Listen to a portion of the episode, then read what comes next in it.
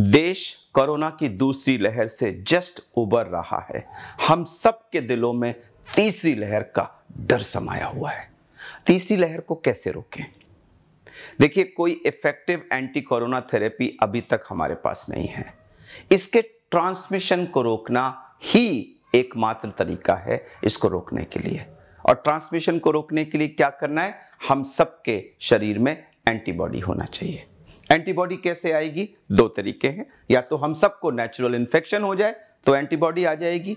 हो सकता है, लेकिन अगर पूरे देश को इन्फेक्शन होकर एंटीबॉडी आए तो सोचिए अगर एक परसेंट लोगों की भी मृत्यु हुई तो कितनी भारी कीमत चुकानी पड़ेगी।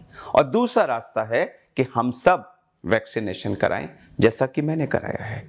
इससे भी एंटीबॉडी आती हैं, लेकिन इसमें कोई किसी तरह का रिस्क नहीं है। और ये इफ़ेक्टिव है। तो हम किस बात का इंतज़ार कर रहे हैं? Please go and get yourself vaccinated as soon as possible it will help you it will help your family most importantly it will help India become corona free as soon as possible I think it's our national duty so please don't wait and go and get yourself vaccinated as soon as possible thank you